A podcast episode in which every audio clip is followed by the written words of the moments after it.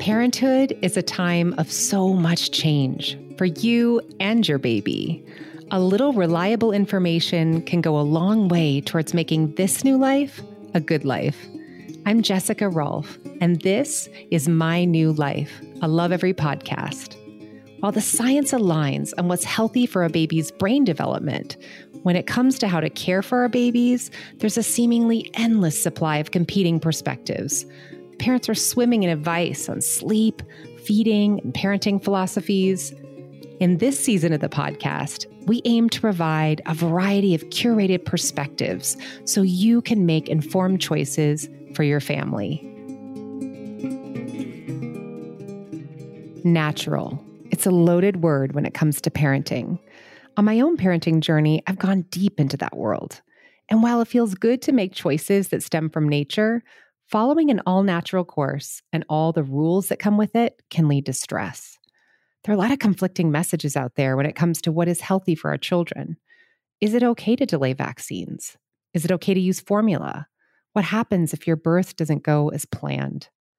Joining us today with the kind of straightforward medical advice that has made her podcast, Peds Doc Talk, hugely popular is pediatrician Dr. Mona Amin.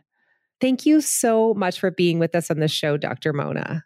Thank you for having me. I am so excited to be here. So it seems like getting vaccinated is on everybody's radar these days. But what is your advice when it comes to babies? I had actually ended up following an alternate vaccine schedule with my first two children and switched pediatricians, and he was my new pediatrician was very insistent on us getting back on track and back on schedule. I really would love to hear from you. We trust you so much. Tell us what the real deal is with vaccines and alternate schedules. Well, we know that vaccines are a hot topic issue now, especially in this pandemic with adults and the COVID vaccine. Uh, this is public health in front of our eyes right now, you know, showing the power of vaccination. As peds, we see and talk about vaccine hesitancy all the time. Even before a pandemic, we were talking about vaccines with all of our families, educating parents on what to do, what is best, what is the best outcome for a child. Now, a few things I want to remind our listeners is that Vaccines are created for illnesses that have potential to cause death or harm. So, you're not going to create a vaccine for a child if the data is not showing that that illness is going to be detrimental to that child. So, we look at all the illnesses that children get. And if a children can potentially die from that illness, or if they can be left with permanent damage, such as hearing loss, neurological devastation, et cetera, then we're going to create a vaccine for that illness. Examples include meningitis, measles, chickenpox, as examples of what we see in terms of long term complications. So I talk about chickenpox a lot. Many people think, oh, well, we had chickenpox when we were younger. It's perfectly fine if my kids get it. But the reality is that chickenpox, in some cases, can cause hearing loss and it can also um, lead to shingles later in life. So if a child gets the chickenpox vaccine earlier, um, at one year and again at you know four years old, they won't get chickenpox, they won't get shingles, and they won't have that risk of hearing loss. So we have to understand why vaccines are created. And I, I like to start with that because I like to re- reaffirm everyone's belief that we are not creating it for every illness. The example is hand, foot, and mouth. Every kid gets hand, foot, and mouth at some point in their childhood, perhaps, but there won't ever be a vaccine for hand, foot, and mouth because we don't see children die from hand, foot, and mouth. We don't see long term complications. So we are protecting kids from the things that can cause harm. Now, the other component is that vaccines are heavily researched so it's one of the most trusted thing in modern medicine and it's constantly monitored and i'm using the example of covid again. You know we created the vaccine was created they studied it in a group of people, and then every few months they're looking at data. They're looking at data. The same thing is happening for our children's vaccines. Every single vaccine our kids get is heavily monitored. Uh, parents can submit reports, but also physicians submit reports that, hey, we saw a child have this outcome, this is happening, and this is reported by parents and doctors across the country. So every three months, there is a board that looks at the safety of a vaccine that's on a market. So that's one thing I want to reassure parents about. Now, in terms of your question on is it necessary? Well, what about schedules? Do we need to follow the schedule? The vaccine schedules exist because that's what was studied in terms of the most effective way to build immunity in that child for those vaccines. So spacing is what was studied. It doesn't mean that if you space, that you are going to automatically be lower immunity for that illness, but we don't know. We don't study spaced vaccines, right? The only schedule that is studied is the schedule that we have. And so we don't want to take that risk. Just say if we say that you should get the DTaP at the two month and four month, but the family comes two months and then they come again at eight months. We're subjecting that child to a spacing that may potentially cause them to get DTaP. Let's use uh, let's use diphtheria or tetanus or pertussis in this example. They could be exposed to pertussis and then they may not be protected because they didn't get the vaccine boosters at the time that was recommended. So, when you are thinking about spacing, um, I think it's a really important conversation to have with your child's clinician on what they feel comfortable with. I do have some families that space. I will say 95% of my my population is on schedule, but a 5% of my population wants to do one at a time. They want to come back every couple weeks. To me, I look at okay, as long as we're not going months, months, apart between these vaccines, then we're probably going to be okay. But it is a probability. So when you're thinking about these decisions, it's important to know well, do I want to go on schedule? Do I want to space it out? But the most important thing is do I want to vaccinate my kids? And as a pediatrician, and mother i do support vaccination i think it the benefits outweigh the risk because we want to protect the children against those illnesses that's so helpful. I remember doing the bringing my baby back a week later or mm-hmm. you know at most 2 weeks later and then realizing that so many of the vaccines were bundled anyway. It can be very complex if you decide to do an alternate schedule, but it can be done and it's really helpful to have this data from you. What do you say to parents who are concerned that there is a link between autism and vaccinations? So there are many research studies. The Healthy Children website, this is the website from the AAP, they actually have a section that lists all of the studies that show that vaccines are not related to autism. One study that was done when this all started back in like late 1999 um, early 2000s by andrew wakefield that was um, withdrawn from that paper he he actually was not forthcoming about his measures in that study. He was stripped of his medical license. But that whole movement caused a lot of the hesitancy with autism and vaccines. But we know, based on every research study that keeps coming out, larger populations internationally, that we are seeing that still. What we know is that autism is a genetic component, and there is no correlation or causation with autism. And then for those teeny tiny babies, when you bring them into their first appointments, they're just so little. And then you're giving them, it seems like you're giving them like lots of vaccinations, right? Like the vaccination schedule starts when they're very young. I want to remind you that the studies that we do for that is the youngest age, again, for the two month visit when we give those regular vaccines. Hep B is given earlier than that. This is all done on studies and monitored, like I said earlier, right? So this is all things that have been monitored and studied to show safety and efficacy for that child. So parents commonly say well it seems like so much for their immune system that their you know their immune system will be in overdrive there is nothing to show us that a baby's immune system would be in overdrive how i know this is that i see a lot of the vaccine hesitancy comments will be, oh, well, they're more prone to getting illnesses. I take care of thousands of children who get vaccinated every day. It does not mean that these children are having awful health outcomes because of vaccination. You know, some people say, oh, if you get vaccines, then you're more likely to get sick all the time and allergies. Nope, I don't see it at all. And I look at the data, but I also look at what I see in my office, right? Healthy kids come with vaccination. So if I started to see at any point, or if any of my colleagues started to see at any point that, huh, are we seeing correlations or causations with vaccines and certain illnesses? We would sound an alarm. This is not something that we hide from anyone, right? So when parents are coming into the office and your pediatrician saying, we trust this, we want it, it comes from our own integrity, every time the parent comes back, I ask, well, how did you do with the vaccines? Every single parent gets asked that question. We talk about everything, we make sure everything's going good. And I've been doing this for eight years. There's nothing about the vaccines that concerns me or my colleagues. You know, I have colleagues that have been working for like 30, 40 years and same thing. We talk about the history of vaccines, we talk about what we have in the market now and, you know, the vaccines that kids are getting. And it is there is a large checks and balances that I think many parents don't under don't really realize is going on, not only between like the CDC and the reporting system for adverse side effects, but also just in our clinical experience let's back up and talk about birth. So, women oftentimes feel this kind of unspoken pressure to have a natural birth. Would you share with us a little bit about your personal birthing experience and what you took away from that? Oh, absolutely. So, I'm going to be really forthcoming here. I thought that I would have a vaginal delivery, breastfeed my baby, no epidural, I did hypnobirthing. I saw a, chiroprac- a chiropractor. I saw a massage therapist. I did everything to prepare myself for a quote unquote natural birth. And I'm putting in quotes because, of course, there's some debate on that, you know, what, what is considered natural.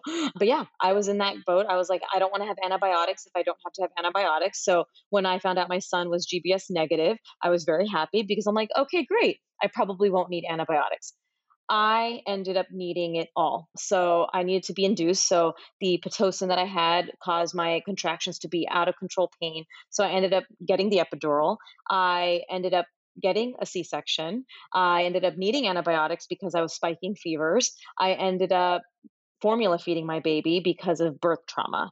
So everything that I had planned didn't go according to plan. And I want to mention that I had the mentality also that this is what I was going to do. I wanted to hire a doula. You know, I am a physician, but I'm really into natural things also, which I think maybe that that's why when I when you hear me talking about how I'm so pro vaccine, maybe makes you feel a little bit more secure about, um, you know, coming from someone who is more natural. Um, but I definitely wanted all of that, and I didn't get it you know, our experience was very unfortunate. Ryan got stuck in my pelvis during um, the C section. They couldn't get him out. It was this big to do. You know, 16 months later, I still have very vivid memories of everything that happened. Um, but, you know, the biggest thing that I remember was after that being so, so disappointed that first when i had when i realized i had to go in for that c-section i cried. You know i was like well I, i've been waiting i'm dilating why can't i dilate? I felt like a failure. I felt like well why couldn't my i was nine centimeters and not moving. I was like why what what could i have done differently? I really couldn't have done anything differently. In the c-section when they were having me sign the consent forms i felt sad i had some of the nurses talk to me and they're like don't worry, you can try for a VBAC. And, you know, I had four C section babies and they're healthy. And I'm like, I know, I know, I see it all the time, but I just had that vision that I would have that vaginal delivery. Um, and then when the trauma happened and Ryan didn't come skin, allow skin to skin for over 12 hours, my breastfeeding journey failed before it even could begin. I didn't have milk supply. I was in the ICU. I couldn't, I was pumping. I was septic.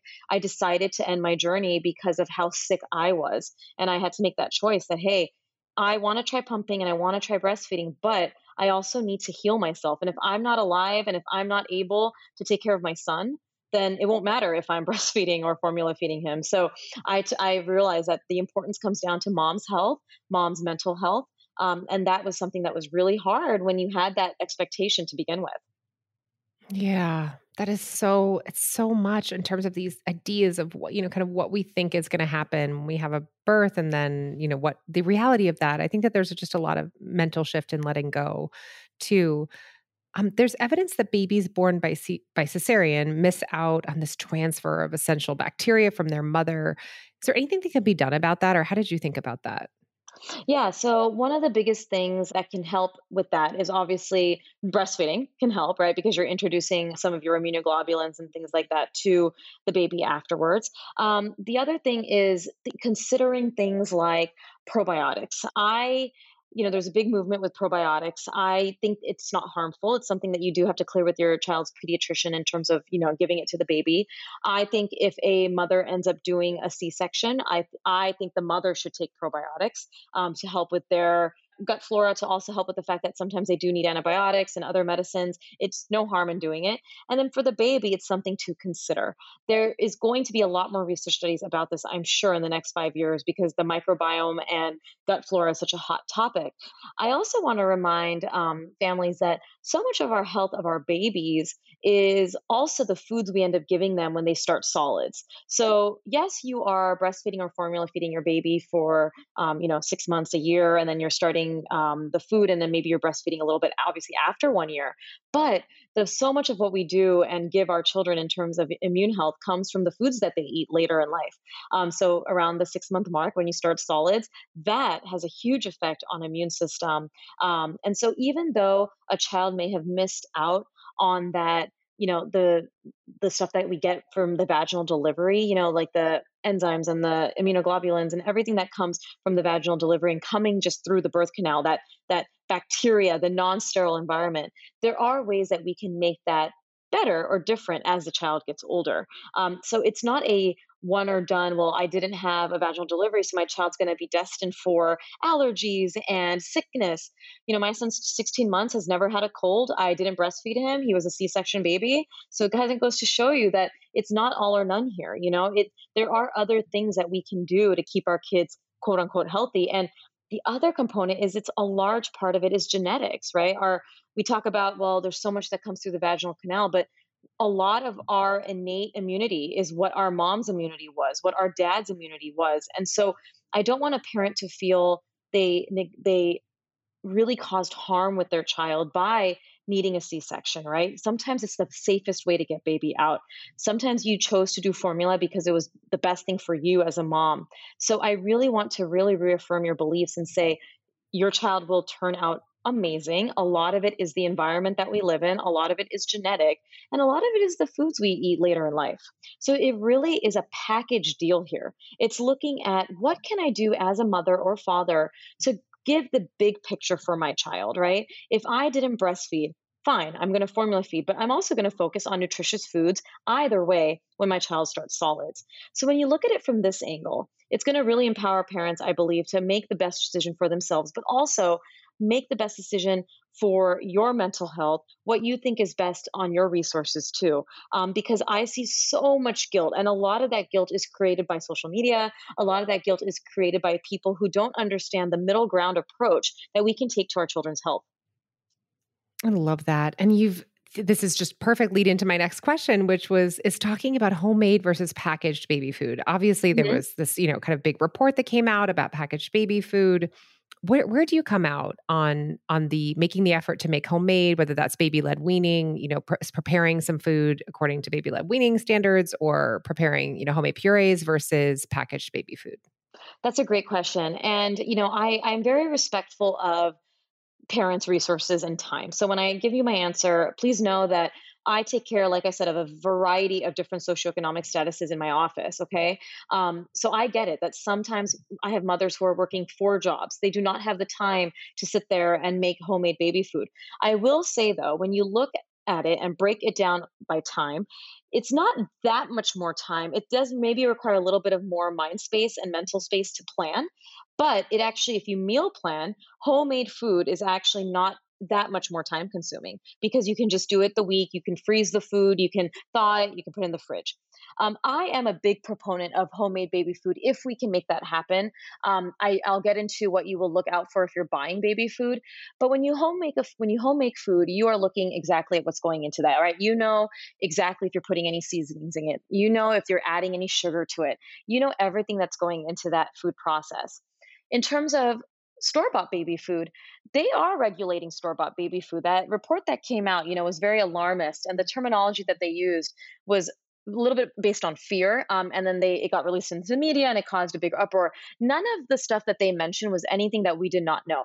Um, the as a summary for any of our listeners that may not know they talked about how there's heavy metals in baby food and how there needs to be more tighter regulations we know that metals exist in food. Why is that plants, right? They grow in the earth. So fruits and vegetables, there are naturally occurring metals that happen in the earth. So, of course, you're going to see metals in baby food.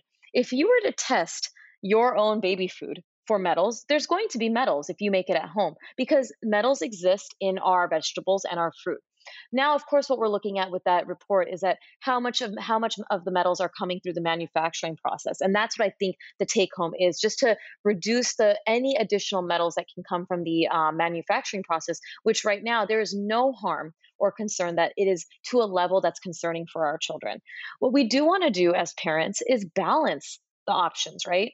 So if you are using store bought, I encourage you to try to consider um, moving in home bought baby foods. If you are making your food at home and you just don't have the time and you're tired, it's okay to buy some store bought baby foods. When we meal plan for our son since he was um, a baby and we started um, baby led weaning and purees, I really looked at balance, right? I looked at convenience item, uh, items, I looked at what can I make, and I balanced it. So feeding your child a jar of spinach that you buy from a grocery store is not going to be good for every single meal. And that goes the same as if you were to make spinach. We don't want to give your child spinach for every meal.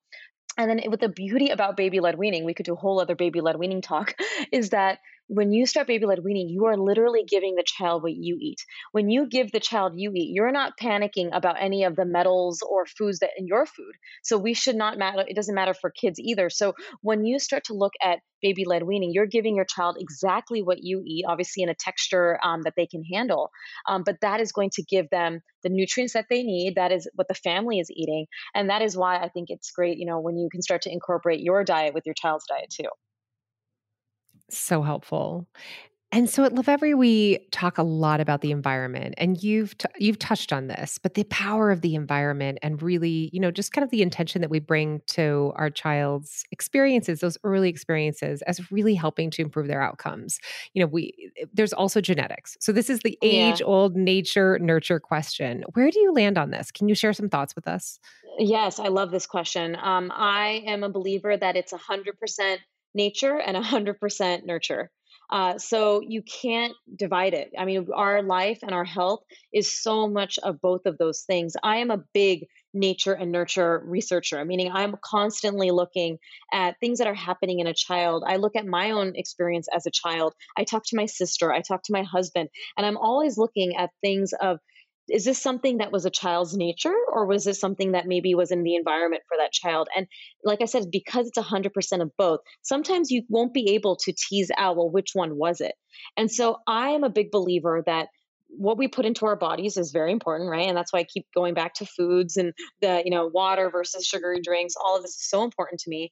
But also the environment that the child's in. I know i'm talking to you and i love Lovevery I, that is part of the environment right even if you're not using Lovevery toys, what sort of nurturing environment are you giving your child? The space to have emotions, um, the space to explore, not hovering over them at every moment is so important in my opinion for development you know allowing them free range to just be able to explore their environment but you're there with boundaries you're there if they need you so all of this is so important and i love this because i just think it's you know parents often think that oh I'm I'm doing something wrong. You know, I'm parenting my child and it's not sticking. And I tell them, I'm like, actually, it's a little bit of both. I mean, we need to have boundaries as parents, but we also have to understand that not every child is the same.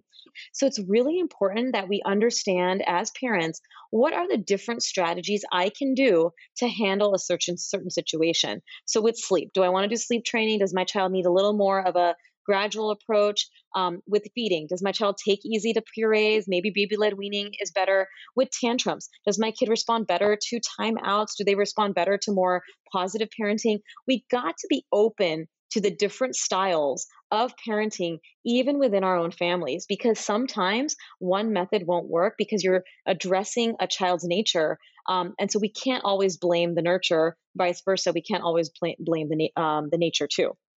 Such words of wisdom. Thank you for that. Are there any final thoughts you want to share with parents listening in? I think the biggest thing is always remember that I know that when you are in a decision, let's say, let's bring up the breastfeeding versus formula. I know that when you're making that choice, how hard that choice can be when you had an expectation, especially, right?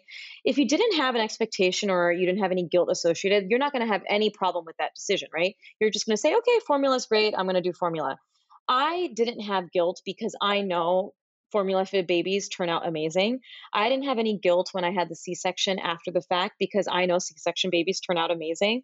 And, you know, with all of the decisions we make as a parent, it's important to own it. It's important to understand that that is your decision and that is your story and run with that, right? Don't think about what everyone else is doing. Look at your child, look at the things that make your family what it is, because in the end, that is going to be the most important thing.